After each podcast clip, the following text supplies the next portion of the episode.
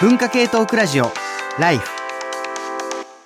こんにちは、山本ポテトです。こんにちは、工藤文子です。TBS ラジオ文化系トークラジオライフの番外編ポッドキャスト、働き者ラジオ、激務から退職してお休み中の工藤文子と、連日締め切りに追われるフリーライターの山本ポテト、働き盛りの二人が仕事をめぐって語り合います。聞けばお金持ちになり、教養がつき、人生がときめきます。個人の感想です。ところで、あの、またリスナーさんからの反響というか、リスナーさんに影響された話をしたいんですけど、最近、宮島みなさんの小説、成瀬は天下を取りに行くというのを読んでみました。お。リスナーさんがツイッターで、成瀬が工藤文子氏、うん。島崎が山本ポテト氏にオーバーラップ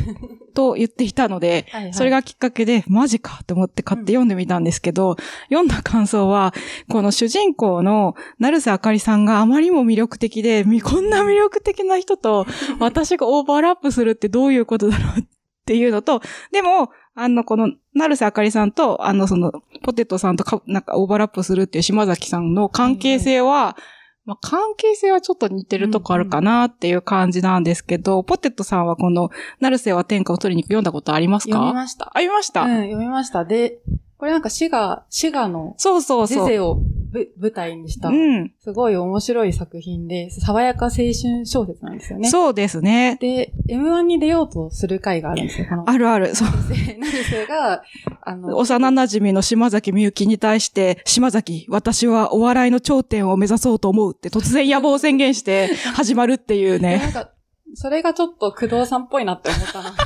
やっぱ我々の働き者ラジオも、あの、我が、あの、本放送っていうんですかね。はいライフ。母体となってい母体となっている。るライフの本放送後に、なんかぼんやり書いてたら、工藤さんがなんか物陰から、赤坂の物陰から急に現れて、でも確かにね、あの本放送終わって朝の4時とか5時の朝日が昇ってきている時に、ポテトさんが横断歩道をなんか待ってるところにぬって現れて、ポテトさん、みたいな、ポッドキャストやらポッドキないャストやらない。妖怪みたいだけどね。ポポポッドキャストやらないかって聞いてくるよ。書いてない。まあでも、まあそちょっとね、そのね、なんかこう、行動力のある感じとかね。あと、ポジティブな感じとかなんかちょっと、ナルセっぽい。ポジティブうん。でも私、よ、はい、拝読してめちゃくちゃナルセも魅力的だし、素晴らしいと思ったんですけど、やっぱ、もうちょっと、ナルセは割と、なんていうんですかね。結構自己完結する人物として書かれてますよね。ちょっと孤高っぽいところあ確かにね、そう、その幼馴染以外のクラスメイトを割と遠巻きにしていたりとかするっていう描写がありますね。まあ最後それがちょっといろいろ変わってってみたいなところもあると思うんですけど、でも私から見ると工藤さんはもうちょっと人を巻き込むというか、やったなんかコミュニケーション能力がある分もうちょっと怖いっていうか。怖いんだ あ、妖怪として怖いのね。そうそうそう。恐ろしさがちょっと段違いだっていうことは伝えておきたいと思います。で 皆さんにね。で、あの、でもこの成瀬を、成瀬は天下を取りに行くを読んで、あ、確かにこの工藤さんの面白さみたいなのを私が書き留めるみたいなのも面白いかなえ、妖怪の生態を描写していくんですそうか？そうそう。なんかね、ちょっと書き、働き者ラジオの様子をエッセイに、ちょっとどっかでね、書いてもいいかなと思いましたね。いいなぁエッセイは天下を取りに行く。取りに行く。それは私も読みたいな。いいですね。うんうんうん楽しみだ。じゃあ、それでは、始めましょうか。はい。えー、第7回目の、働き者ラジオ。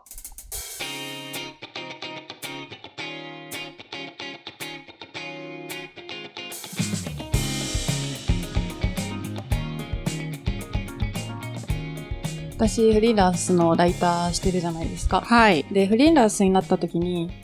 一番初めにこう、先輩からアドバイスされたのが、まあ、フリーランスっていうのは、ライスワーク、稼ぎになる仕事と、ライフワーク、まあ、生涯やり続続ける仕事の、のこのバランスが大事だ、みたいなお話をうん聞いて、まあ、ちょっと今日はね、ライライフワークをテーマに話してみたいなと思ったんですけど、工藤さん、ライスワークとライフワークって何ですかって言われたら、なんて答えますか？え？なんか、多分、ライフ、ライスワーク、稼ぎになる仕事はやっているけど、うんあの、生涯にわたって続ける仕事みたいなニュアンスでのライフワークはないって答えると思いますね本。当ですか？うん。なんか、基本的に秋っぽいので、ええ興味関心が2、3年ごとに変わっっていくところがあるから、あんまりこう生涯にわたってなんかずっとやるみたいなところはないですね。あと、なんか思いもよらないこととか、あとままならない事情によって、ライフワークって決めても、うん。なんかライフワークの変更せざるを得ない局面が多かったな、みたいなことを考えると、うん。うん。あんまり、なんか、ライフワークできてないっていう感じがしますね。なんで工藤さんにその質問をしたかっていうと、はい。あの、ま、まず工藤さんと私が初めて会ったのが、荒木優太さんが編聴している。あ、今ここ手元にありますが、しもう白い表紙でね、文字書いてある、在野研究ビギナーズ、勝手に始める研究生活っていう本ですね。で、その本をきっかけに、私も在野研究についての、あの、インタビュー連載みたいなのを、岩波新書の B 面っていうところでやってたので、工藤さんにそれをきっかけにインタビューしたんですけれども、だから、割と工藤さんは、在野研究っていうのは、基本的には、まあ、いろんなパターンの方がいますけれども、まあ、生活、ライス、ライスワーク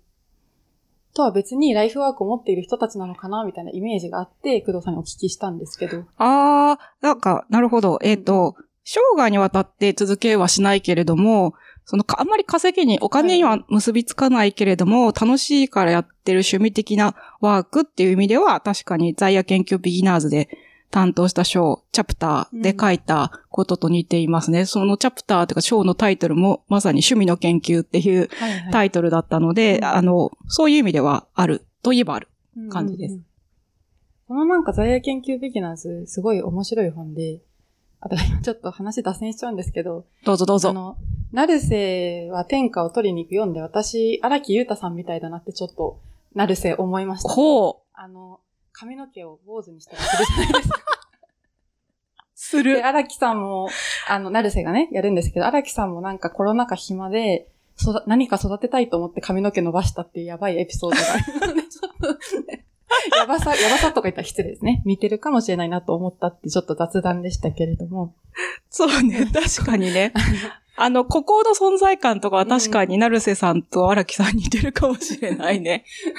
でそういう、成瀬、成瀬が、成瀬ではなく荒木さんが作った本で、で、結構いろんなタイプの研究、在野研究っていうのは、そうですね要。はその、えっ、と、大学とかに所属しないで研究する方たちの、まあ、あり方について書いた本だと思うんですけど。はい。15人の研究者たちプラスインタビューでいろんな生態がこの本で明かされていましたが、うんうんあの、そう、いろんなタイプのモデルがあって、そのモデルを示、3つのモデルを示したのがですね、えっ、と、在野研究ビギナーズの公式読書会というのはい。がコロナ前に開かれていて、その時に、えっ、と、もうその、ど公式読書会で著者たちも登壇したんですけど、それで、えっ、と、共著者の、あの、坂井太斗さんがまとめられていたモデルが3つあるので、ちょっと紹介したいと思います。まず、1つ目のモデルが、変者でもあって、今話題にもなりました、文学をご専門としている荒木優太さんのモデルで、これは荒木さんのこの、在野研究ビギナーズにおける決め台詞が、うんうん。クソみたいな人生にちょっといいことがあってもいいんじゃないか。みたいなもいね。ことを言ってるんですけど、これは、おそらく研究、今回の場で言うと、ニアリーイコールライフワークが、こう、生活と切られたどこかにあるキラキラしたものであってほしいっていうう、ん。そういうことを意味していると思うので、これは、あの、ライフワークが仕事とかその他の生活からこう分離して、分かれていて、こう、三然と輝いているみたいなモデルが、まずあると思います。荒木さんは清掃の仕事をしながら、あの、在野研究もされているっていそうですね。。そうですね。はい。で、二つ目のモデルは、研究とか仕事とか、あと生活が断絶しておらず、研究と、まあ、つまり、ライフワークと仕事が部分的にオーバーラップをしているっていう、そういうモデルがあります。これは、あの、ザヤ研究ビギナーズ第一章を担当された政治学がご専門の酒井大輔さんが代表例です。酒井大輔さんは公務員だったりをしながら研究、政治学の研究をされているので、うん、部分的にこう、重複していて、本業であるそのお仕事とご専門ちょっと近いけれども、やっぱそれとは違う形で研究もしている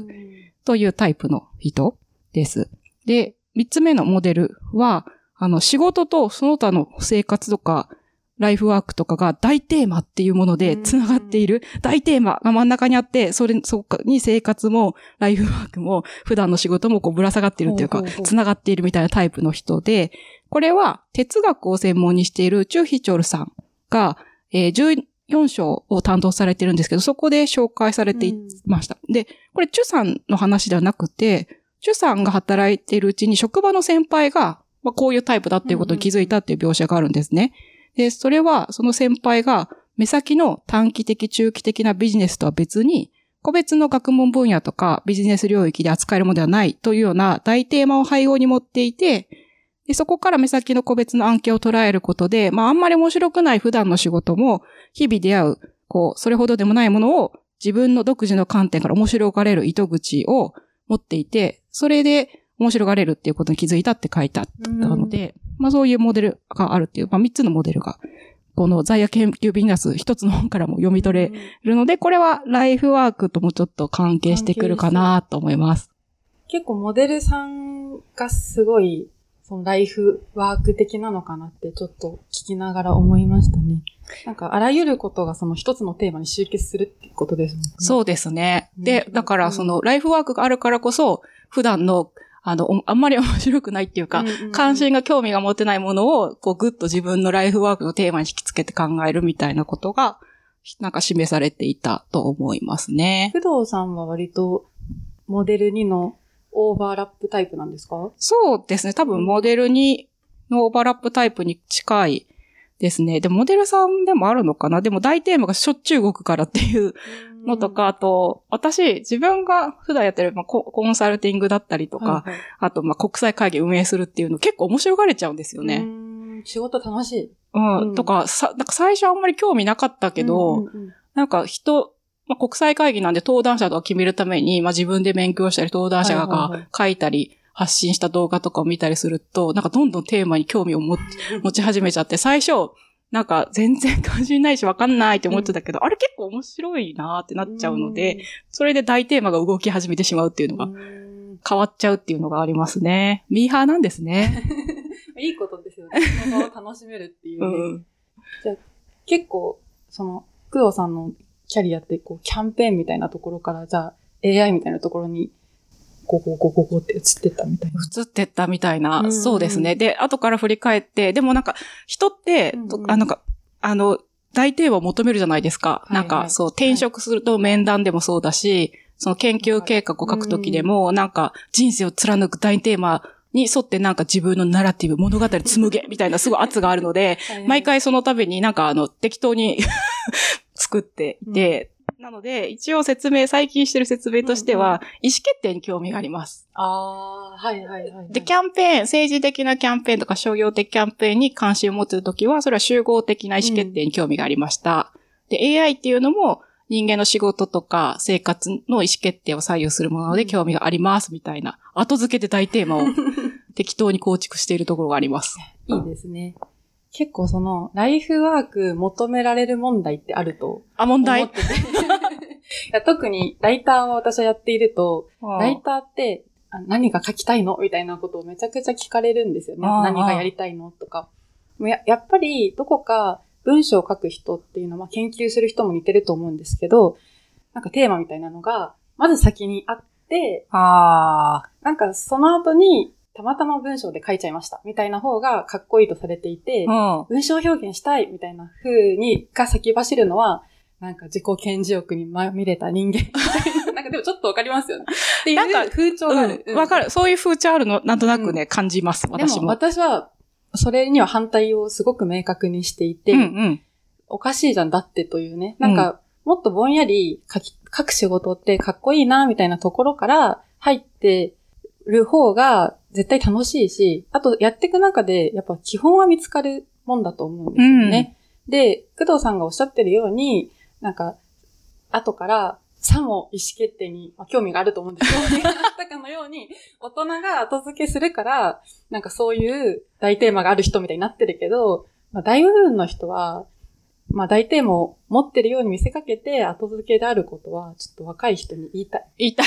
強く強調しておきたい。強く強調しておきたい。大テーマなんかなくても別に大丈夫です大丈夫、大丈夫。ぼんやりした憧れでね、とりあえず試してみるの重要ですよね。そうそううん、で、実際そこで会った人から、なんか自分の関心が広がるってめちゃくちゃ幸せなことだと思うし、うん、だから自己完結するのは良くない。良くないと思いますよ、本当うん。いいね。そういう熱い思い。でも本当その通りだと思うな。うんうんうん。あと、その、なんで最近、この話したいかと思ったかっていうと、はいもともとやりたかったんですけど、最近ですね、あの、私、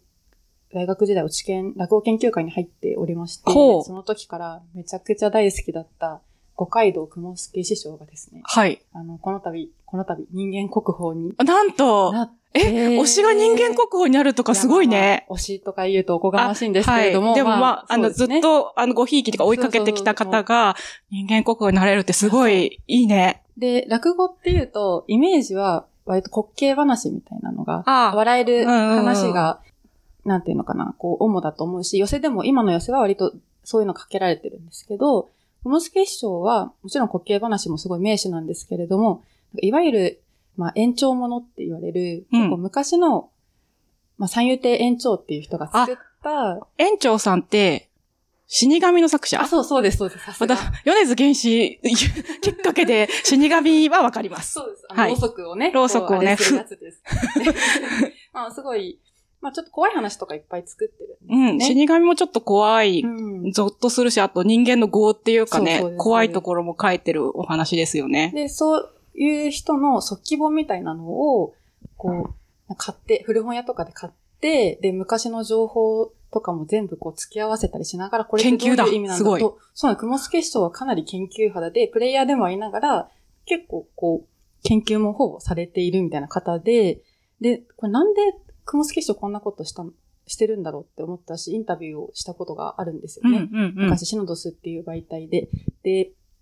その時におっしゃっていたきっかけがめちゃくちゃ面白くて、その、まあちょっとこの話長くて恐縮なんですけど。いいよいい。よ。あの聞きたい。この延長もの、この、笑い話じゃない延長ものっていうのの、まあ、えっ、と、戦後の名手っていうのに、炎章、三遊亭炎章って人がいるんですよね。うん。で、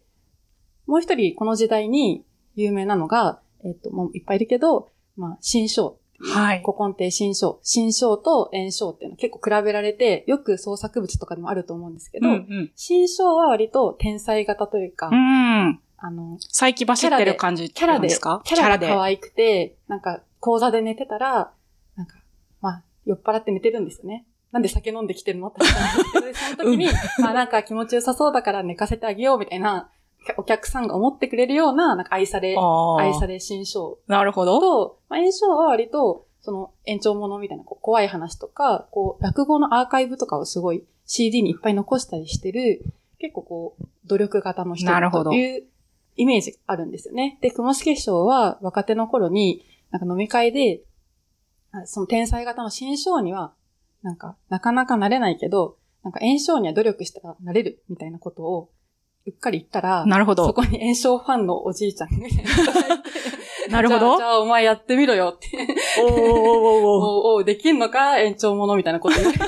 そっから始めて、で、まさにライフワークですよね。で、もちろん滑稽話とかする方が儲かるってことは、もスケッションもおっしゃってたんですけれども、まあでもすごい大変なんですよね。もちろん1時間とかある話をやるわけで。だから、でもずっと続けてきて、まさか、このね、人間国宝になるっていう、その、すごいね。ちなみに、雲助師匠は、その、天才肌の、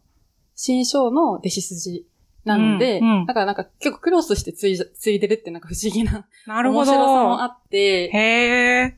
面白いですね。そしてしかも、その、なんだろう、飲み会のちょっと、口が滑ってしまった、うっかり、ちょっと言い過ぎてしまった発言に落とし前をつけるっていうか、自分で責任を取るっていうのをスタートして、でも今はきっと楽しんでいたりとか、学びが深かったりしていらっしゃるんだと推察するので、それがライフワークになっていくって、ひょんなきっかけっていうか、すごい、それこそ落語みたいなきっかけですね。ね。だから、このライフワーク、最初からないといけない人への大きな反証として、いや、人間国宝がいるんで。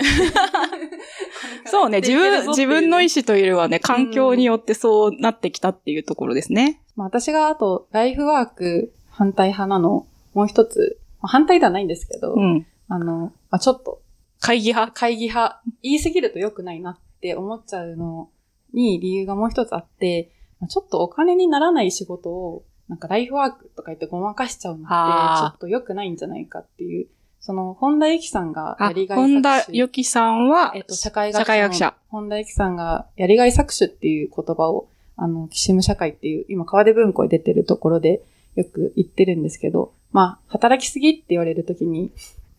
いわゆる上司が残業してるから帰れないみたいな、うん集団の圧力で働きすぎちゃうんじゃなくて、なんかこう、自分がやりたいからっていう、こう、モチベーションが 過剰にね。そうそう、自己実現でもって思わず、その働きすぎてしまうっていう、この現象について書いてるんですけど、なんか、あと、最近だと、あの、アンジェラ・マクロビーが Be Creative、クリエイティブであれっていう本を出していて、そこでは場所を変えてイギリスのクリエイティブの業界の特に女性が、なんかこう、常に働き続けちゃう、うん。低賃金、不安定な雇用状態でみたいなことを書いていて、結構なんだろ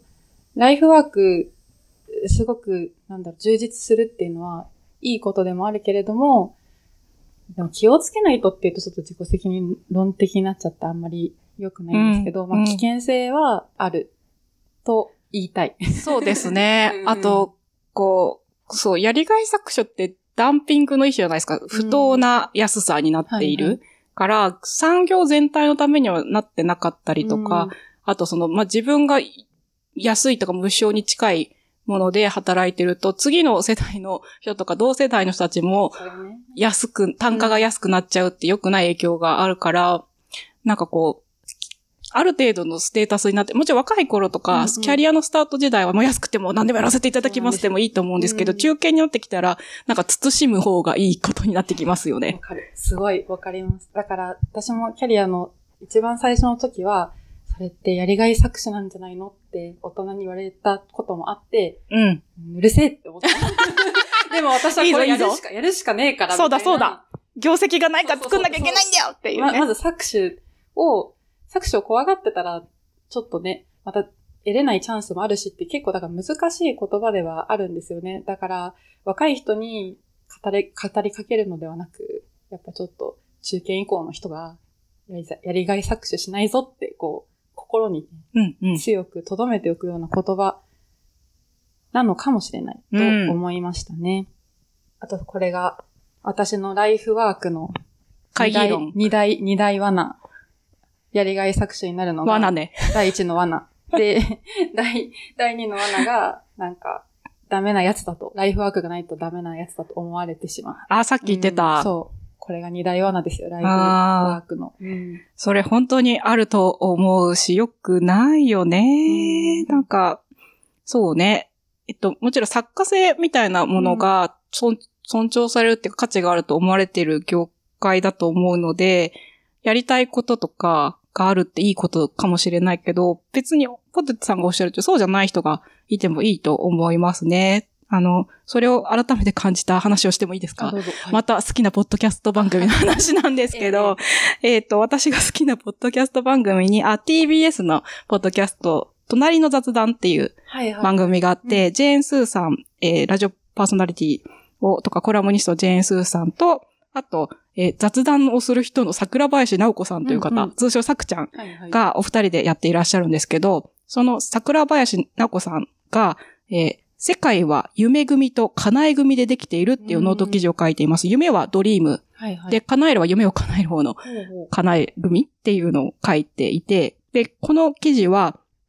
やりたいことがある人と、やりたいことがない人について書いていて、さらに言うと、やりたいことがないのは残念なんですか？みたいなことがテーマになってるんですよね。。で、夢中になる能力がある、やりたいことがある人を夢組、うん。やりたいことがない人を叶え組と、うん。まあ名前をつけて設定し直して、で、この二つのチーム、あ、この二つ組はチームになると、夢組が夢中になる能力があって、うん。それを支えたりサポートしたりする叶え組がいるとうまくいくっていう提案をされてるんですよ。で、これすごくいいなと思ったのは、私もポテトさんとおっしゃる通り、やりたいことなくても、それはいいじゃんって思ってるタイプなんですけど、そこをなんか否定形じゃなくて、夢を叶えるっていう形でこう、何、能力を再定義してあげてうんうんうん。くれてるっていうのがすごく素敵だなと思いますし、で、み多分素敵、いろんな人がこれ素敵だなって思ったりとか、私は叶え組だったんだって気づいたりしたと思うので、あの、このお話はノート記事がきっかけになって、後にダイヤモンド社さんから書籍化していて、この本の方は、かなえ組の桜林さんによる自己分析本、かなえ、あの、夢組に関する本って結構たくさんあるけど、確かに。叶え組がどういうふうなことを大切にしたらいいのかはいとか、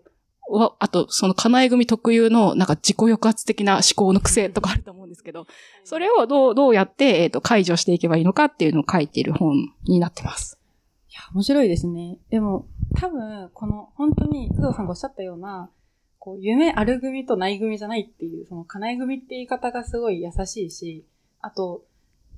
まあ、本本に書かれているかわかんないんですけど、多分、あるプロジェクトでは自分は夢組で、うんあるプロジェクトでは自分は叶え組みたいなことがあると思ってて、で、この働き者ラジオで考えると、もともとは工藤さんの、あの、ポッドキャストやろうよ、みたいなポッドキ。ャストをやってタイトルコールをしたいそう、もうそれだけだもんね。その夢に私は巻き込まれ、あの、あのじゃあ、じゃあこういう風にやりましょうかって言って、まあ、いいし、ここでは叶え組と、夢組と。そうだねそうだねが夢組、私は叶え組としてやってってるっていう部分がありますよね。確かにそう、なんか言われてみればそうかもしれないし。まあでも、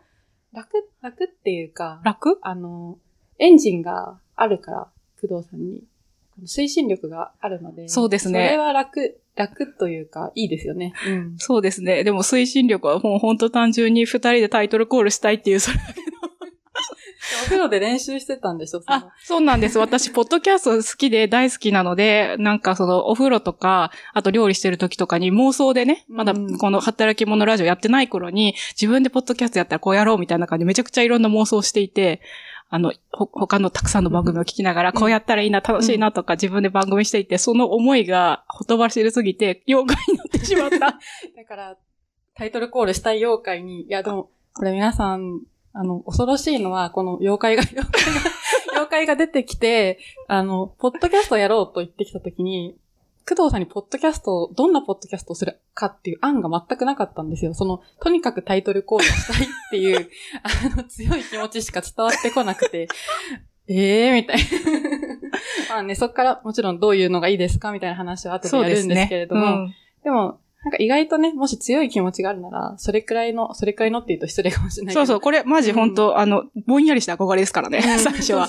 それをどんどん形にしていって、なんか、こういうポッドキャストとこういうポッドキャストが好きだから、この部をこういう感じでやりたいんですっていうのを、ポテさんがうんうんって聞き取ってくれてね。それこそ、あの、いつもの、のモレスキンのノートにメモしてくれて、うんまとめてくれましたからね。そう、それで、今の働き者ラジオがあるので、まあ、気がつけばね、私もね、ちょっと週一楽しみに、ライフワークになりつつあるので、いいオチだ。人からね、人から、妖怪からもたらされた、ね、ライフワークをちょっと頑張っていきたいなと思います。うん。というわけで、今日終わりたいと思うんですけど、はいちょっと次回、もしかしたら、ゲストがお来るのか、すごい。来ないのか、ついに妖怪が二人目を巻き込んだ。ちょっと皆さんぜひ、期待してくていてください。というわけで、終わりましょはい。う。働き者ラジオは皆さんからの感想や質問を募集しています。お便りはメールアドレス life.tbs.co.jp まで、題名に働き者ラジオと書いてメールをお寄せください。SNS のコメントも大変励みになります。ぜひ、ハッシュタグ、ライフ954をつけて投稿してください。ここまで聞いていただいてありがとうございました。お相手は工藤文子と、山本ポテトでした。さよなら。さようなら。